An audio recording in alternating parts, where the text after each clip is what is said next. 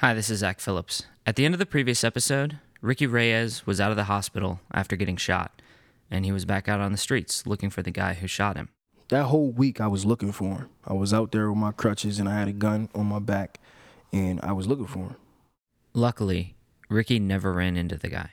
Like I said, God works in mysterious ways. He got arrested a week later. I mean, if I would have seen him, then we wouldn't be having this conversation right now. So, how can we avoid that? How can we avoid guys out looking for people? From Short Order Production House at Wilmington Station, this is Remaking Murder Town, Episode 4 Swimming Upstream.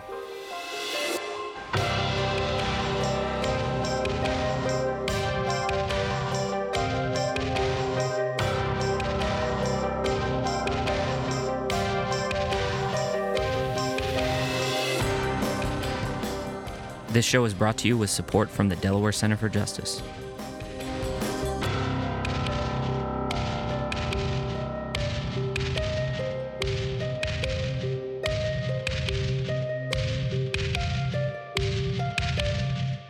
I spoke with Ryan Tack Hooper from the ACLU about the current state of rehabilitation in the criminal justice system. So, I mean, it used to be that if you were convicted of a crime, you received a sentence from a judge, you completed that sentence, and we said, You've served your time. You've done what you're supposed to do, and you're back in the community now.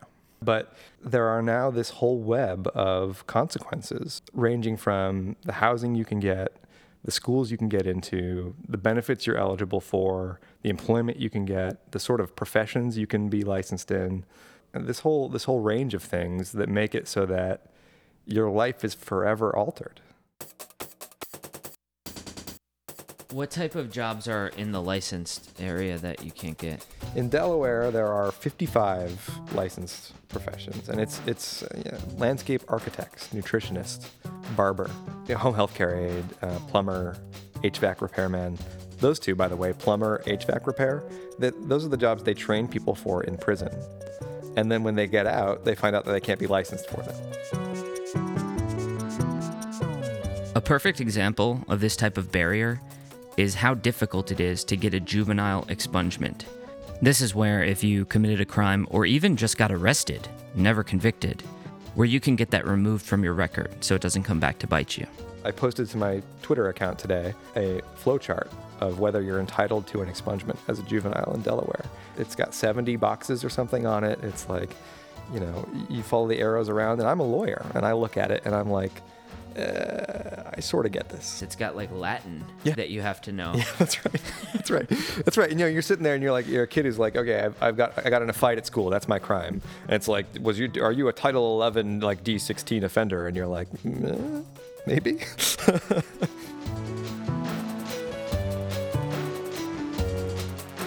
Here's Corey Wright again from the Delaware Center for Justice. So you're already crippling them at 17, but you say you want them to reintegrate into society. But you want to chop off two legs and an arm. What do you want them to do? They're just young people trying to find their way through the mess that we created. At the end of the day, these kids are made by us.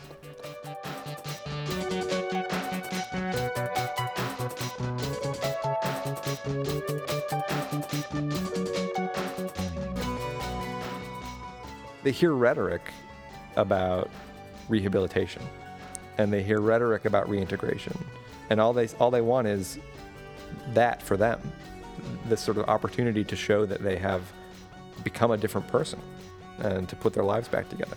They regret this thing they did 15 years ago or 20 years ago. They just think that their sentence maybe shouldn't be 20 years of never being able to get a job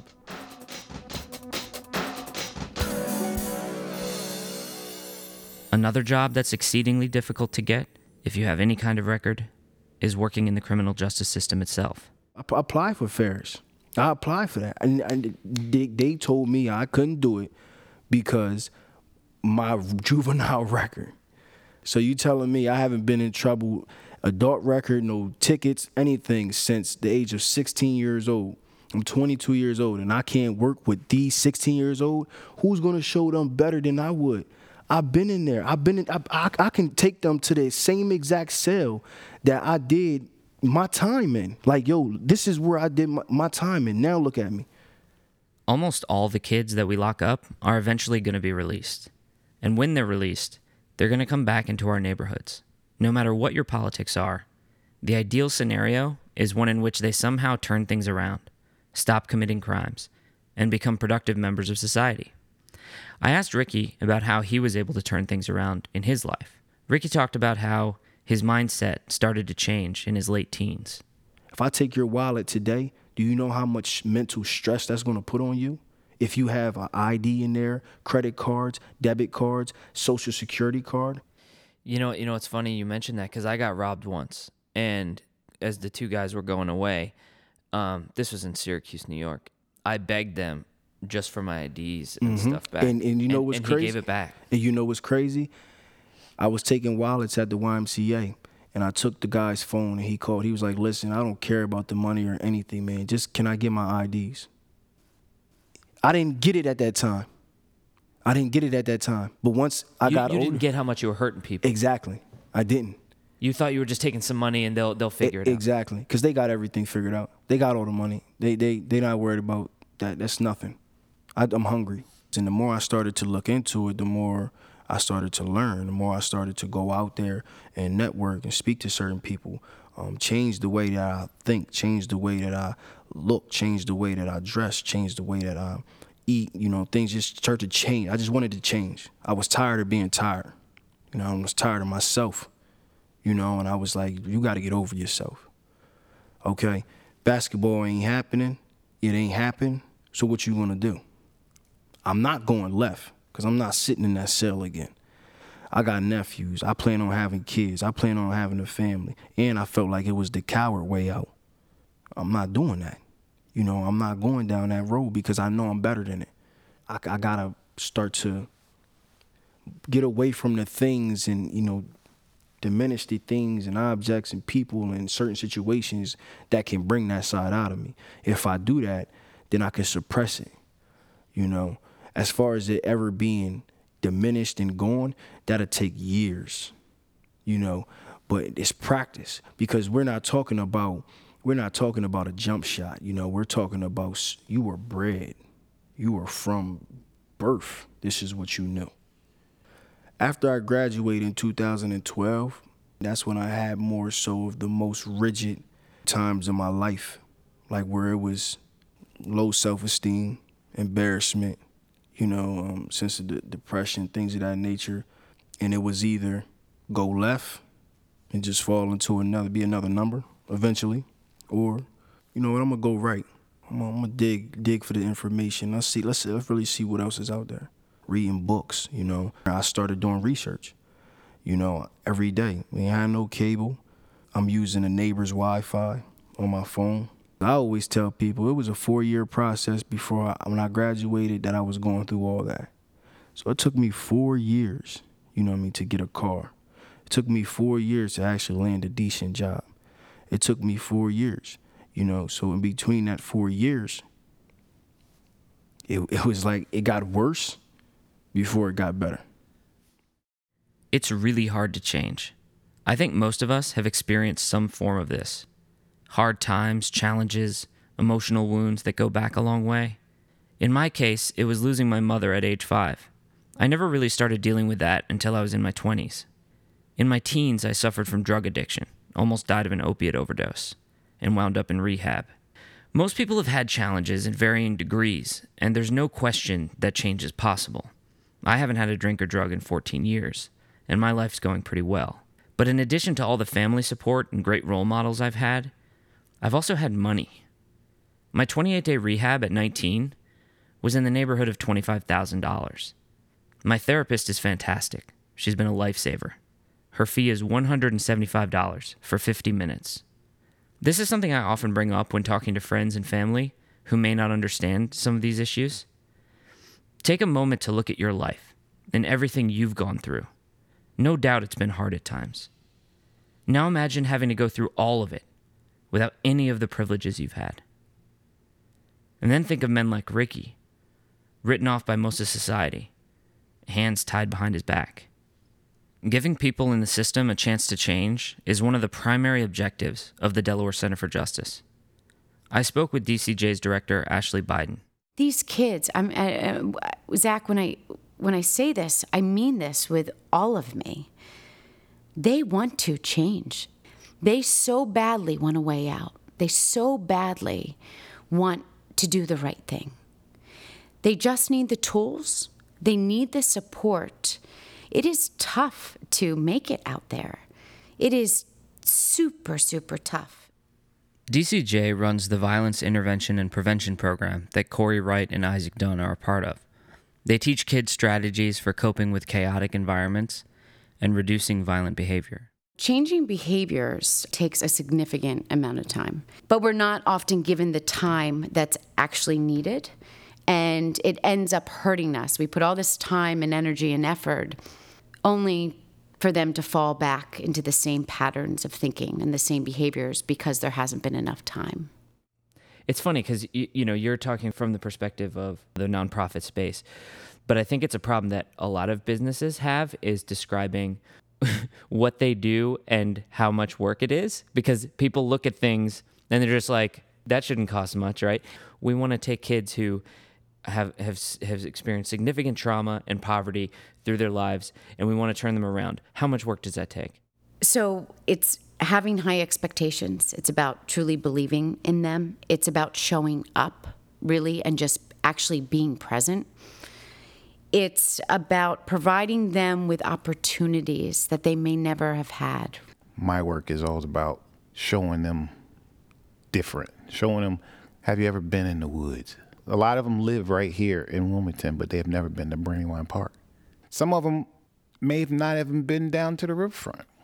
I mentioned in the last episode that working with the kids is basically an around the clock job for Corey and Isaac. I think the success stories that we have, I think that they've been successful because of the amount of time that we invested into these young men, checking on them in school almost every day or three times a week. You have to. And once they start seeing kind of this uh, this role become a part of their life, they do get in shape. It's like a greenhouse. You know, certain plants that gotta have constant light. If you give them constant light, they thrive. So when we was doing the case management and you spent a whole, I mean, a whole lot of time with them, I mean, call them seven o'clock in the morning. All right, you're going to come on? You're going to school? Yeah, I'm getting up right now. Da, da, da, da. See them when they get out of school. Come on, what we going to do? We're going to fill out some applications. They look forward to that. Oh, somebody's coming. They shine a light on me. So why do you do this? Why do you work in street outreach? Because I used to be in the streets, and someone reached out to me and got me out. And I still believe that is my duty to bring out as many as I can. I think this is a part of what I need to do right now until, you know, God puts me on another path, you know, because um, we're the only encouragement that some of these young men may ever come into encountering. I was in a, in a class a few months ago with Isaac, and I asked the young men who their mentor was. And they all went around the room, and it was mostly brothers, an uncle, or father. And then I asked them, How many of your mentors have been incarcerated for a long period of time or are currently incarcerated? Every single man in that room raised his hand. A lot of people would say, okay, like mentorship, all right. Like that's something that should happen. But I'm not well positioned to be to be a mentor to some kid or what does that mean well positioned well this kid won't listen to me because he'll he may not for the first week or two because you're new and you might be a different ethnicity or whatever but if you're genuine and you keep coming and i challenge this to anybody listening go out to a family night at Ferris or the pal or neighborhood house any of these places. Pick a kid and you find one that y'all have any type of connection with. Just the fact that if the youth speak to you, that's a connection. Because a lot of them are very standoffish or whatever. And you come to see that person once a week. When you say that you're coming, after a while you'll build it. Because they're used to, I'm coming, and the person never comes. They get a case manager, and the case manager's on their case for six, 60 days, they're gone. They're going through multiple people. It's so transient, so they don't attach very well. So be consistent and just listen and just introduce stuff to them. That's it. And you're saying that would have a huge effect. Huge. Huge. Just spend time with them. That's all it's about. We have the cure. we're just not using it.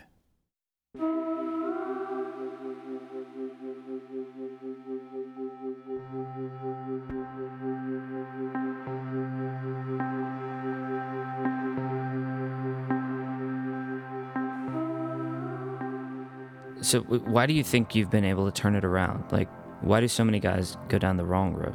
So many guys go down that road because they don't have a Eugene Young or Marla Blunt Carter, a Desmond Overton.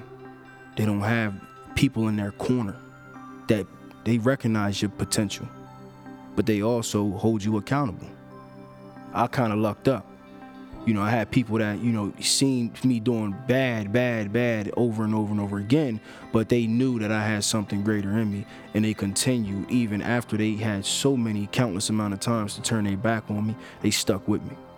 Um, and that's why I say it really starts with the people, the people that these youngsters are influenced by, because those are the individuals that can can change people's lives. And I'm noticing that I'm one of those individuals, and that's what made me, you know, ultimately changed my life. Because it's like, listen, I, I'm I can I notice my influence. Before I got shot and things of that nature, I was very good at basketball. You know, I'm walking past a park one day, so we're walking past, and the young child's like, "Yeah, I'm doing a Ricky." You know, like you know, like, "Oh, Randy, I just mossed him." Uh, Kobe with this shot, boy, shoot the shot, say Ricky. You know, and I'm starting to really peep my influence. Like, wow, everybody in this world influences somebody.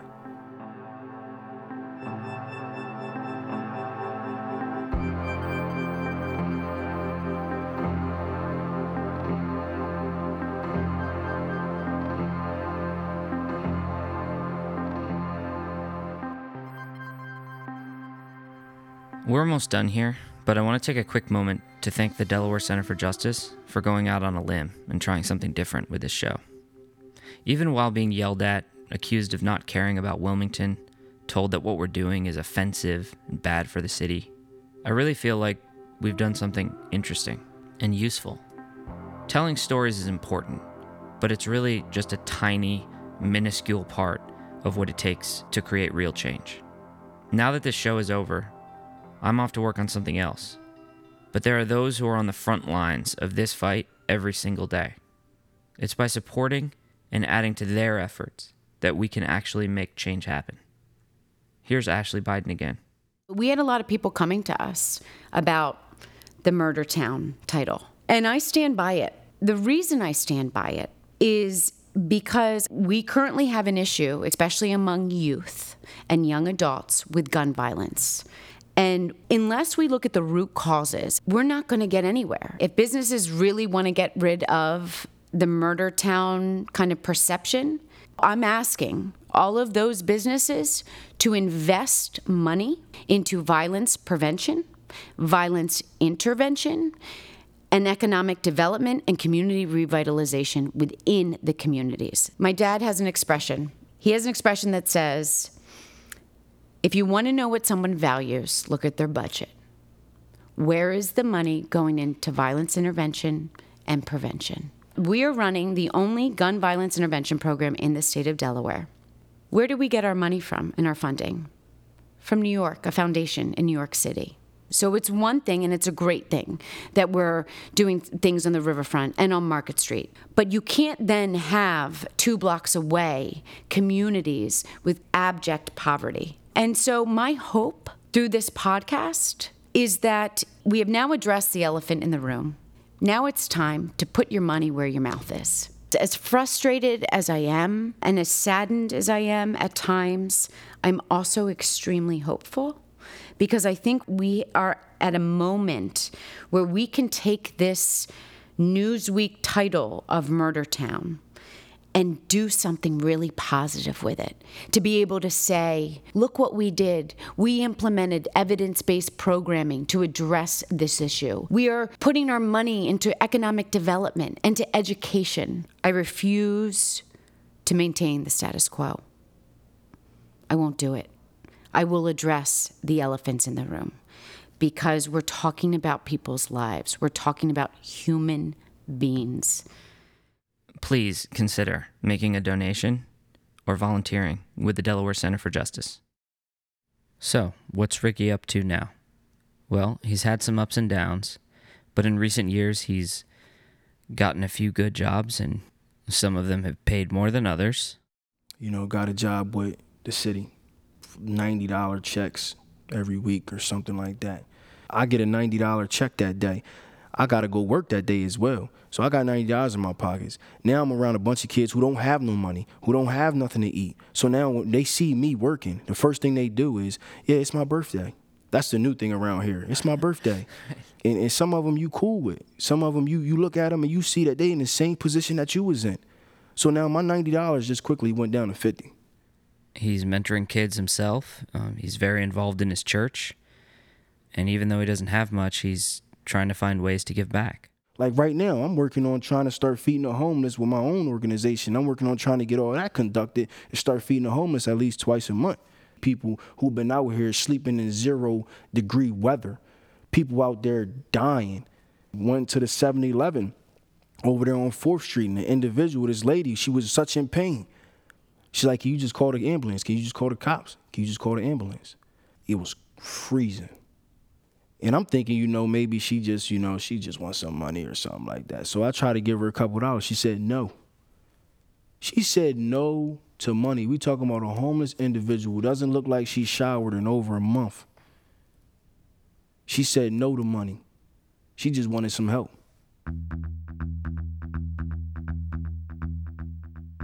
This is Ricky Reyes.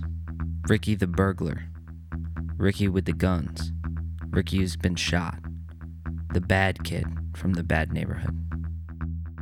You can't teach somebody who doesn't want to learn. You can't feed somebody who doesn't want to eat. I understand that. But you have individuals who want to learn. You have individuals who want to eat. But you're not teaching them neither. You're not giving them a chance neither.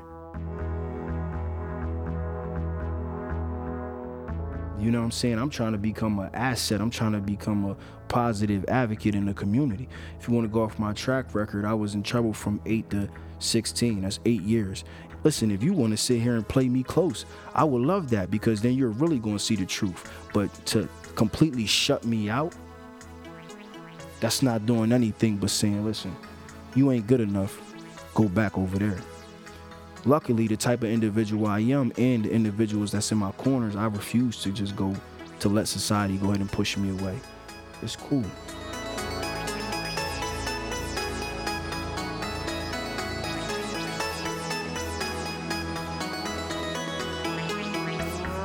I want to thank everyone who helped make this show a reality Kirsten Cornell, Eugene Young, Ashley Biden, Corey Wright, Isaac Dunn, Lisa Minutola, Charlie Copeland, Ryan Tack Hooper, all of my coworkers at Short Order Production House, and most of all, Ricky Reyes. This is probably the most talking I've ever done in my life. Okay. To be honest with you. Okay. You know, because I'm more the person who's taking it in, analyzing it, and that, that that's that. The show was created and edited by me, Zach Phillips, at Short Order Production House at Wilmington Station, with music by the incomparable Jim Guthrie.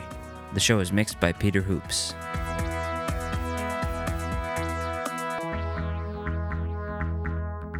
I don't know what the future holds for remaking Murder Town, but I do hope that we meet again. Until next time, thanks for listening.